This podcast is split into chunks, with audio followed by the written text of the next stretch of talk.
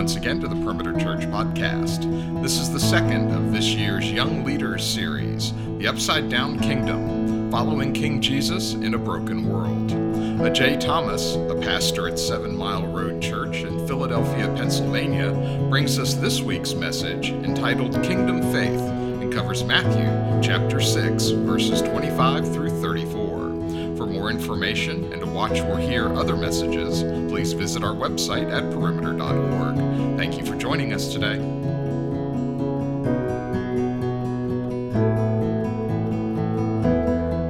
Uh, Jay Thomas is our, our this week's speaker for our Young Leaders series. If you're new with us, we, every year we do a, a new leaders series.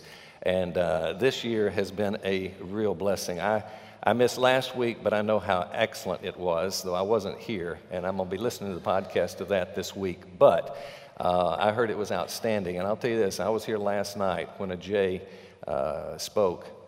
You get ready for a treat. I promise you, you get ready for a treat. And we're very thankful to have Jay. Jay is a pastor now. He's just planted a church in 2008 in Philadelphia. Uh, so it's a, a great uh, young new church. We look for young leaders that we say, God's got their hand on these people as best we can tell, and we want to get to know them early in their career in ministry. And this is our privilege to get to know Jay. Shanu, his wife, uh, is with the two kids right now. They'll be in the next service. I met her last night. Uh, such a, a, sweet gal. So we look forward to uh, having these guys uh, with us. And I'm going to pray for you now, okay, Jay? And then we're going to turn you loose. Let's pray together. Father, thank you for Jay. I pray you would use him. Bless the teaching of your word through him. May you speak through him so clearly that our hearts might be penetrated deeply with your truth and we might find freedom, not just for our own sake but that we might glorify you, our great God who grants it. So uh, use him now, we thank you. We pray in Jesus' name. Amen. God bless you, my friend. Well, brothers and sisters, Perimeter Church, to your leaders and to all of you, it really is a joy to be with you all. Um, I have to tell you that, as was mentioned, I pastor a small church plant in Northeast Philadelphia. In fact, I am fairly confident that we could fit our entire church on just your stage. And so I am well over my head in being with you all this weekend. In fact, I was telling a friend back home that I was coming to a church with some 8,000 folks or so who gather on a weekend. My friend's immediate response was, That's not a church, that's a town, right? So in, in Philly, if 8,000 or more folks are gathering on a weekend for anything, it's to watch the Eagles play and not for church. So I am, needless to say, humbled and honored by this opportunity to be with you all, and eager, especially to continue this series you've begun on the upside down kingdom of God and what it looks like to follow King Jesus in a broken world. So here's what I want to try this morning. In our time together, I thought we'd try to do the impossible, and that is that we'd try to change a common American saying. You see, in America, we have all kinds of sayings about all kinds of different things. Uh, for example, to highlight the importance of time, we say things like time is money. Or to stress the importance of focus, we'll say, keep your eye on the ball. We have hundreds of sayings. You might say, the sky is the limit. Or you might say to me right now, quit beating around the bush and make your point, right? What is the most popular saying when it comes to handling worry? It goes, don't worry, be happy. That's right, don't worry, be happy. It was the title of a song a few decades ago, and it sort of stuck. It's almost the best we could come up with. In fact, be happy follows don't worry almost as mindlessly and automatically as God bless you follows a sneeze, right? Don't worry, be happy. Except then, of course, you run into real life and, and you turn on the news or you read the headlines and you hear of terrorist attacks in London or you hear of ISIS in the Middle East. You hear of racial tensions growing in our communities and political divisions within our country. And then there's all the stuff of everyday life, the stuff that doesn't make national news or scroll across your screens, but yet they scroll across your heart and mind with sometimes paralyzing regularity. Things like normal day stuff that there's decisions to make and deadlines to meet and exams to pass and bills to pay and mouths to feed and clothes to buy and kids to send to college and health to manage and retirement funds to build up and on and on and on it goes. In fact, some of you may be here today and just this week have heard that layoffs were coming to your company. Maybe you're here this week having seen that someone in a cubicle next to yours got a pink slip. Or maybe that pink slip it's going to find its way to your cubicle. Or maybe you're here this week and you were just a few days ago in a doctor's office hearing a prognosis you dreaded to hear. Or maybe that doctor's appointment is on your calendar and you're already filled with anxiety. In fact, for some of you, you may be here filled with anxieties and worries and cares and concerns of various kinds. You know exactly what it is. And it could be just about all the energy you can muster just to actually sit still and be here. I don't know what all you're going through, but I do know that in light of all of this and more, don't worry, be happy might make for a catchy song or a good bumper sticker, but it hardly works in real life.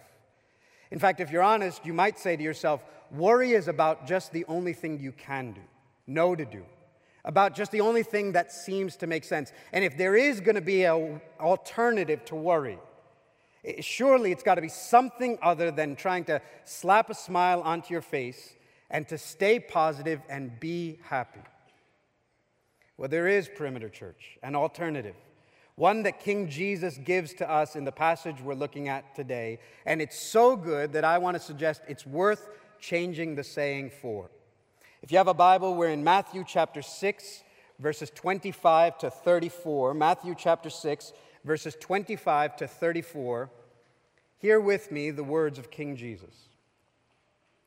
Therefore, I tell you, do not be anxious about your life what you will eat or what you will drink, nor about your body what you will put on.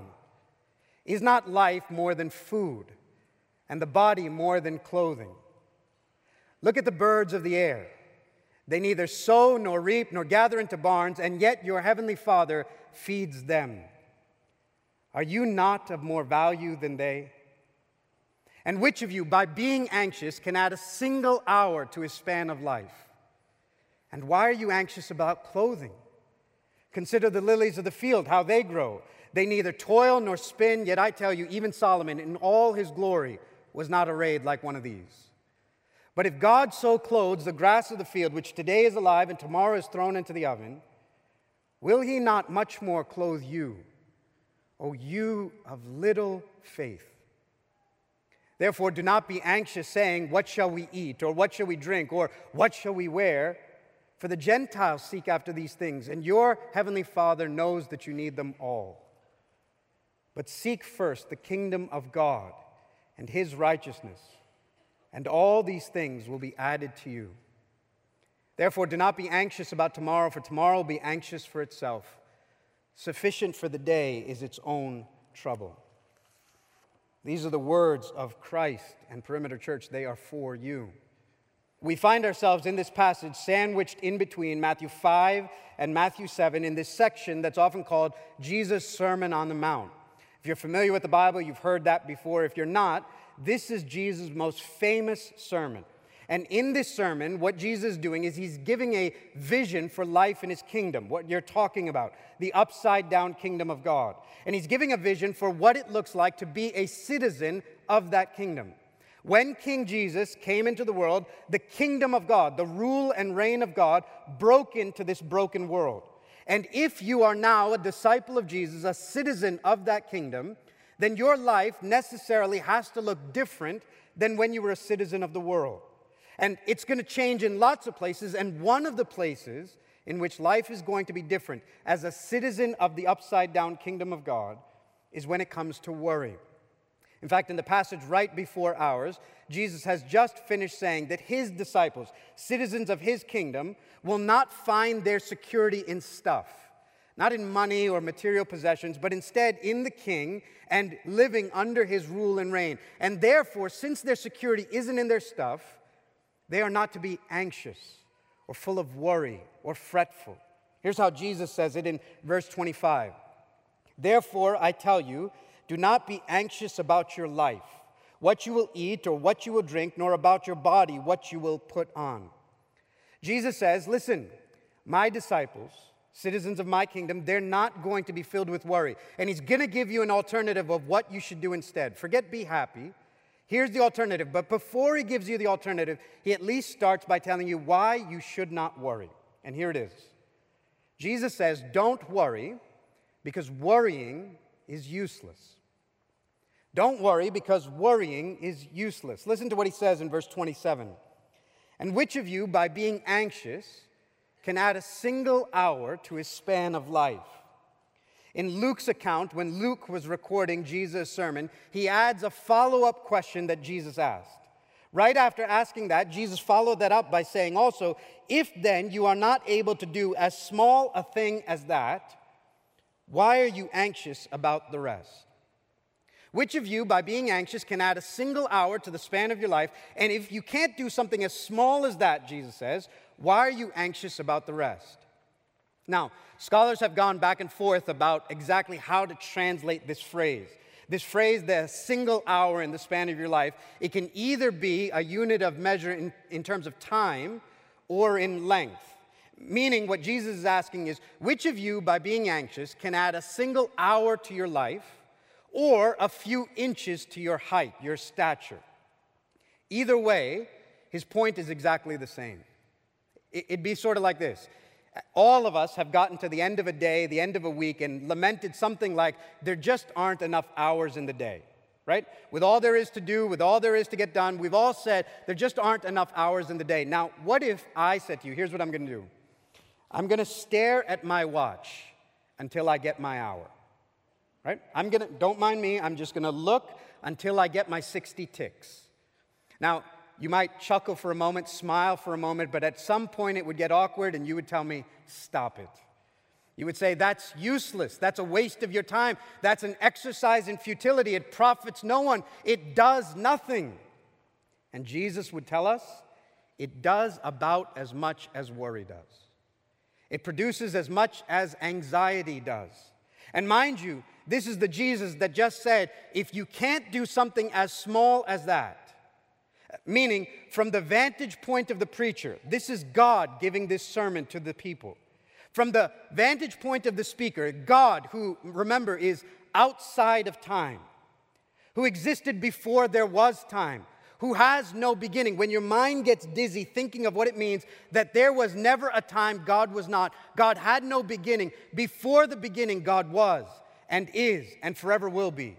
The God who the psalmist could say, You are from everlasting to everlasting, from eternity past to eternity future. The God who could say things like, A thousand years is like a day, and a day a thousand years. That God is coming to you and saying, Wait a minute, you can't produce one hour? You can't get that big hand to move 60 clicks, that small hand one time. Well, then, if you can't do that small a thing, why are you anxious as though you could handle all the rest? Or say it's stature, say it's height. What if I said to you, here's what I'm to do I'm to stare in front of this mirror until I grow a few inches. Perimeter Church, I am five foot six. I think that's the average height of like an Indian woman. You don't think, you don't think that I would have stood in front of some mirrors by now? I'd be 6'10 by this time, right? But at some point, you might smile at me and chuckle at me, and then at some point it'd get awkward and you would say, Stop it. It's a waste of time. It's an exercise in futility. It accomplishes nothing, it produces nothing. And Jesus would say to you, It does as much as anxiety does. And mind you, from the vantage point of the preacher, from God, the one who, remember, made mountains miles high, oceans miles deep, the one who made the universe so big, we do not have a telescope big enough to measure it all yet. And yet, that God would come to say to us, wait a minute, you can't produce an inch? With all your minds and all your technology and all your research and all your development, if you put together all the world's brain power, you can't come up with me gaining one inch, a thumbnail. Well, if you can't do something as small as that, why are you anxious as if you could handle all the rest? See, perimeter, God is giving us, Jesus is giving us good news. And the good news is you are not in control of your life. Your life is wonderfully out of your control. Wonderfully out of control. You don't control an hour to the span of your life. You don't control an inch to your height. Jesus is saying to you, you're not in control of your life. And sometimes a pink slip or a visit to the doctor's office is the cold water that's splashed onto our face to wake us up to the reality we don't control our lives. And Jesus is saying, when you come to that realization, don't run to worry. When you finally realize you're not in control, don't run to worry because worrying is useless. It profits nothing, it gains nothing, it accomplishes nothing. And we would add, while it doesn't gain anything, anxiety certainly, certainly costs something. It doesn't have the power to add a few hours to the span of your life, it does have the power to take a few away. Don't worry because worrying is useless. Now, you might say, okay, I get it, Jesus is right. Worrying doesn't accomplish anything. I could have told you that. But then you'd say to me, but Jay, that, that doesn't change the fact that I still have bills to pay and mouths to feed and, and clothes to buy and kids to send to college and this marriage to work out and, and on and on and on it goes. So, what else is there? Well, here it is. Jesus is going to tell us. He's going to give us the alternative. Don't worry, but instead, fight for faith. Don't worry, but have faith. Now, listen, as soon as I say that, I hear how naive and glib and impractical that can sound. It can sound as helpless as be happy. That it can sound like a religious, empty saying at best or something callous and careless at worst. But Jesus gives us in this passage reasons for why we can fight for faith. In fact, two of them.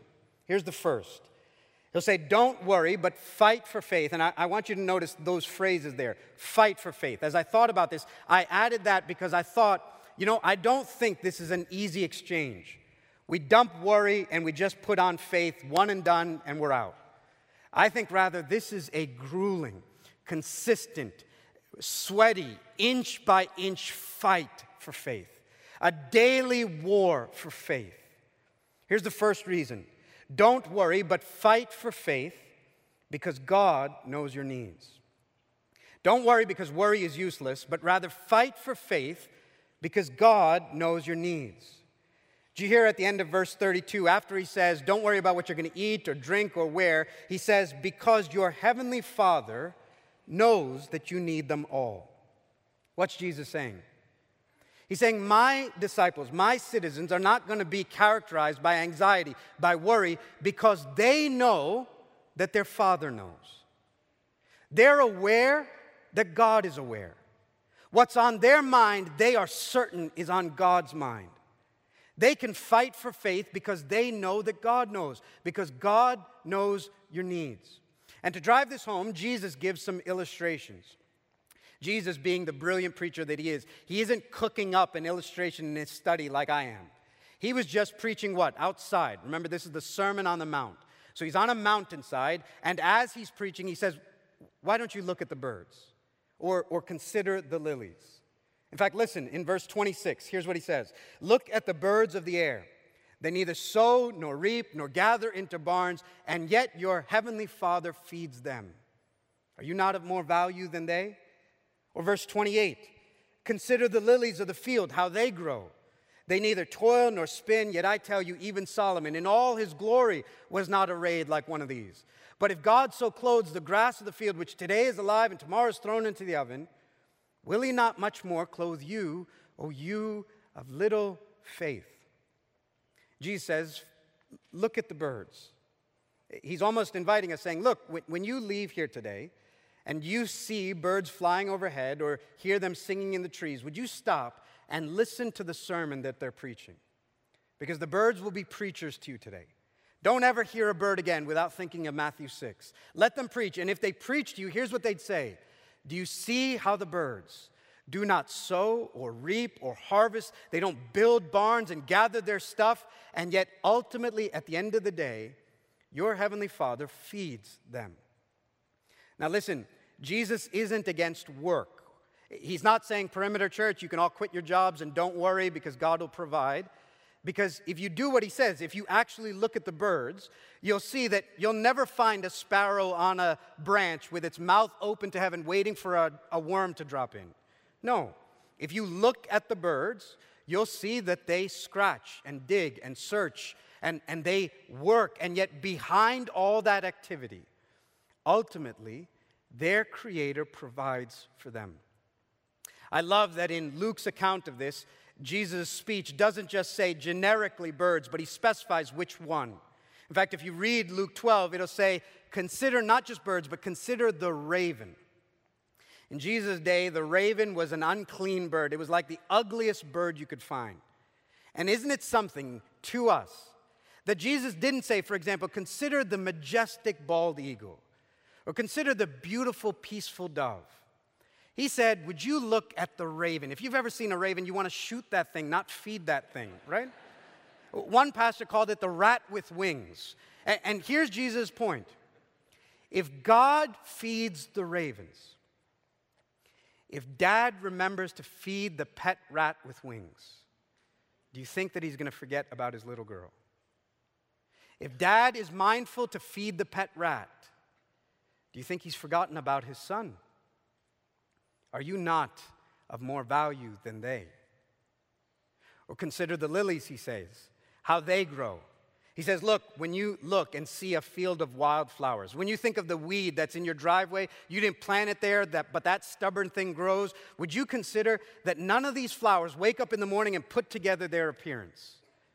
Instead, he says, But if you saw a field of wildflowers, I tell you, they would take your breath away more than Solomon decked out in his finest threads. And, and remember, when Jesus is saying this, this is the days before modern kitchens and stoves and ovens. What did you do with those fields and those flowers and those lilies and those weeds? You mowed them down and threw them into the fire to bake bread. And Jesus says, if God is mindful to make sure that the weeds, what becomes fuel for the furnace, if He is mindful to make sure that the fuel for the furnace doesn't grow up naked, do you think that He's forgotten about you? How much more will He clothe you, O you of little faith? See, Jesus is telling us if God is attentive to all that He has made, and you matter to Him more than anything else in all of creation, do you think that He's going to feed ravens and clothe lilies and forget about you? And Perimeter Church, remember that a lily can look up to God as its maker. A bird can look up to God as its creator, but you look up to him, disciples, as Father. He's a creator to the birds, a maker to the lilies. He is a father to you. And dad will not remember rats and lilies and forget about his kids. So don't worry, Jesus says, but fight for faith because God knows your needs. But he gives you a second reason, and this is the last one. Don't worry, but fight for faith also because you know God. Don't worry because worrying is useless, but fight for faith because God knows your needs and because you know God. Because you know God. Look at verse 31. Therefore, do not be anxious, saying, What shall we eat? Or what shall we drink? Or what shall we wear? For the Gentiles, that's code for people who don't know God the nations, the world. They seek after these things, and your heavenly Father knows that you need them all. Jesus saying, Listen, I get when the citizens of the world fret over food and drink and body, find all their security in stuff of this earth. I get that because they don't know about their Heavenly Father. But the implication is, but you do. And you knowing your Father ought to make a difference that you knowing God ought to make a difference from the world that doesn't. If your blood pressure rises and falls with the stock market, then how is your response as someone who knows God different from someone who doesn't? You see, worry is acting like someone who doesn't know God. Worry is acting like someone who doesn't believe God. And Perimeter Church, there it is. Now, Jesus is beginning to put his finger on what worry is all about. He's beginning to locate what's going on with worry. There's this Christian counselor named David Powlison. He makes this point of saying, when you ask, What are you worried about? What are you anxious over? What are you fretful about? What do you lose sleep over? All of us tend to answer that question by pointing back to the thing we're worried about. We say, I'll tell you why I'm worried. I'm worried about my job or my house or my spouse or my children or my health or my future. We point back to something out here. But you notice in the sermon, Jesus doesn't do that. Did you hear what he said in verse 30?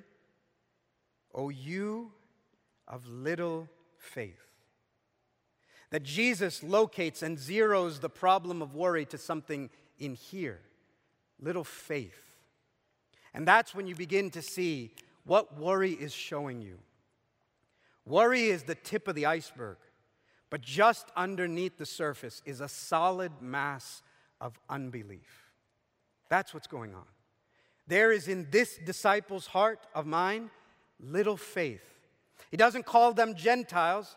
He's not saying you're an atheist or an unbeliever, but somewhere in this spectrum between faith and heaven like faith is this grade of little faith. And I often, Perimeter Church, find myself here. Can I tell you, I am a disciple of Jesus. I believe in him with all my heart, except for the parts that I don't believe in him at all. Listen, in this heart of mine is a real disciple, and yet there's this little atheist in that heart as well. And what worry begins to reveal to me is there are pockets of unbelief in this heart of mine. I believe in all of God's promises, except for the promises I don't seem to believe at all. In this disciple's heart is this battle for a believer and an unbeliever, a, a, disciple of Jesus and an atheist. I'm like the man in Mark 9 who went up to Jesus, the Father, and said, I believe. Lord, help my unbelief. If worry is showing up in your life, Perimeter Church, maybe the most godly thing you'll do on this day is repent and confess and be honest enough with God to say, God, the truth is, I don't trust you. I don't know that you're there, and I don't know that you care, and I don't know that you're aware, and I don't know that you're to come through, and I don't know that you're to get this right. In fact, if I'm honest, I wish I could run this part of my life because I don't trust how you're to do it. Let me give you an example. I was a not the brightest of kids when I was growing up. So I remember in second or third grade, I was in grade school, and there was this school fair that came to our school. For two days, this outside company would set up shop in the auditorium, and it was like Christmas exploded in the auditorium. I mean, every toy and trinket and gadget and gizmo that a kid could want. And for two days, they'd line up all the second graders, these greedy little kids, and they'd let them run into the auditorium.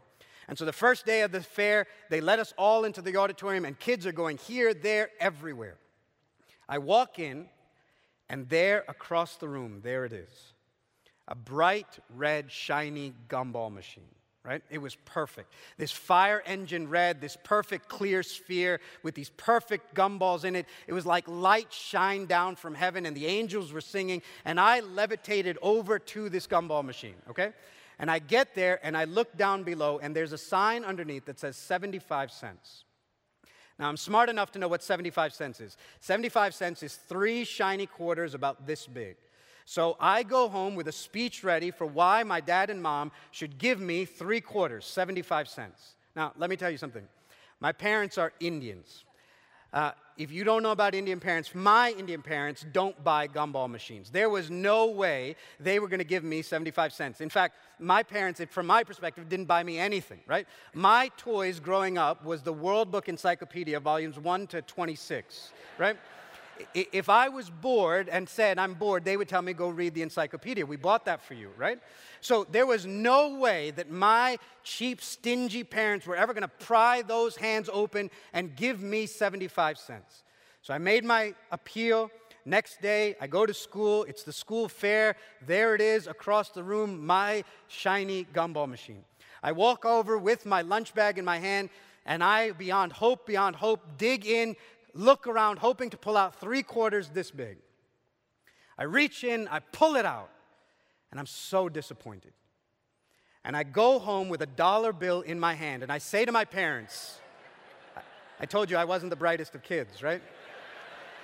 I go home with a dollar bill in my hand and I say, I needed 75 cents, and you wouldn't even give it to me. Now, I am sure that I got lovingly disciplined that day and I'm sure they must have looked at me and said, You of little faith, you, You foolish boy. I'm sure mom said to me, Dad gave you more than what you needed, more than what you asked for, as he always does. Now, I was just a dumb second grader. But can I tell you, all these years later, I still go to God exactly the same way. And I throw my fists up to the heavens to a father, mind you, who has given everything to me till he had literally nothing left to give. He emptied heaven of his most priceless thing, his own son, Jesus Christ. And he sent Jesus into this world, and he strung his own boy up on a cross and spread his arms out. And Jesus was stripped naked, giving till he had nothing left to give. He let his boy's body be broken and his blood be poured out and shed. And I look to that father who has broken the bank for me, and I say, But I don't know if I can trust you for rent. Perimeter Church, I believe the gospel. I have believed in the good news of Jesus Christ that He came and lived and died in my place and for my sins. That because of His blood, all the debt of my most horrible sins, oceans deep and mountains high, that debt has been paid. But I don't know if I can trust Him for my loans. I go to this gospel that I believe. I believe that because of Jesus Christ's resurrection, He has secured for me an eternal home. But I don't know if He'll help with the mortgage. I go to this gospel. I have believed it to believe enough that I have eternal life. When they put me in the ground, I'm coming back and I will live forever with Jesus. But I don't know if he'll know what to do tomorrow. You see, I believe, except that I don't. And worry reveals that there's this fight for faith in my heart. So, what do you do? What do you do when you find that there are pockets of unbelief in your heart? You do the same thing to your heart that you do when you find a friend or a neighbor who doesn't believe. You preach the gospel and you call them to repent and believe. So, what do I do to my unbelieving heart? I preach the gospel to my heart and I call this unbelieving heart of mine to repent and believe again in Jesus Christ. It's like this pastor, Tim Keller, he said it wonderfully. He gave this simple illustration. He said it's almost like putting coins into a soda machine. You put the coins in, no soda comes out, it's stuck. So what do you do? You bang the side of the machine until those quarters drop and the soda comes out. Perimeter Church, I've got all this gospel up here. I could tell you all day about the sovereignty of God and the love of God and the providence of God and the kindness of God, and it's all here. And when worry comes, what should I do? I should bang the side of my head with these truths until it drops and I believe. I preach, you preach to your worrying heart. You say, anxious heart of mine? No. Jesus Christ said he is the bread of life. He had come down, and the night before he died, he broke bread and said, This is my body given for you. Why am I going to say, But what shall we eat?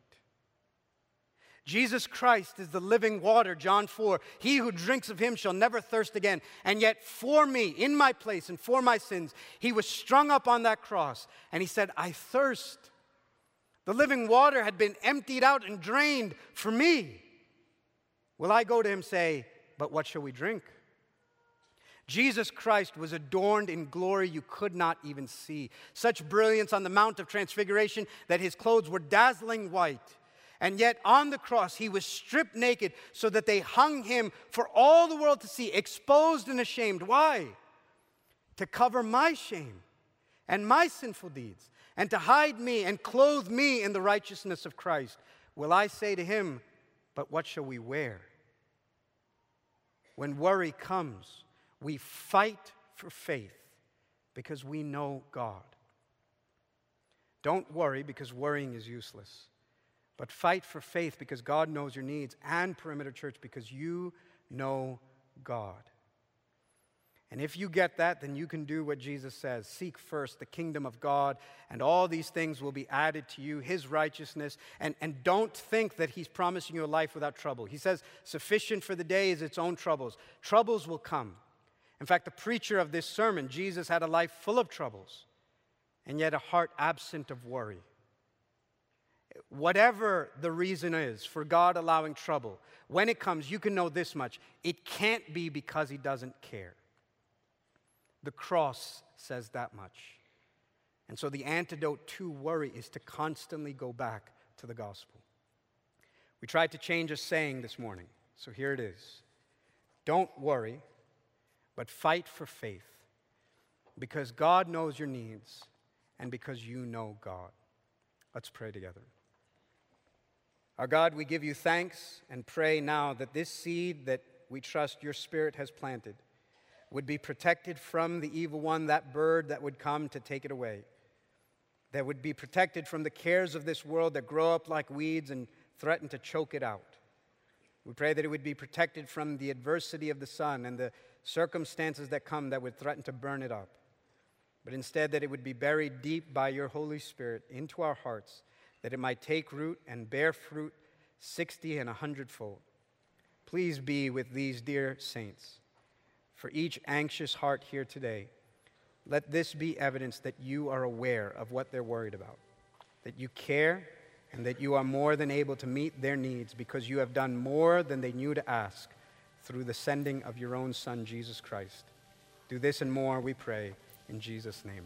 Amen. You've been listening to the Perimeter Church podcast. Perimeter Church is located at the corner of Highway 141 and Old Alabama Road in Johns Creek, Georgia. Please visit our website at www.perimeter.org for more information, to give us your feedback, and find other messages from our teaching team. Thanks for making this podcast a part of your day.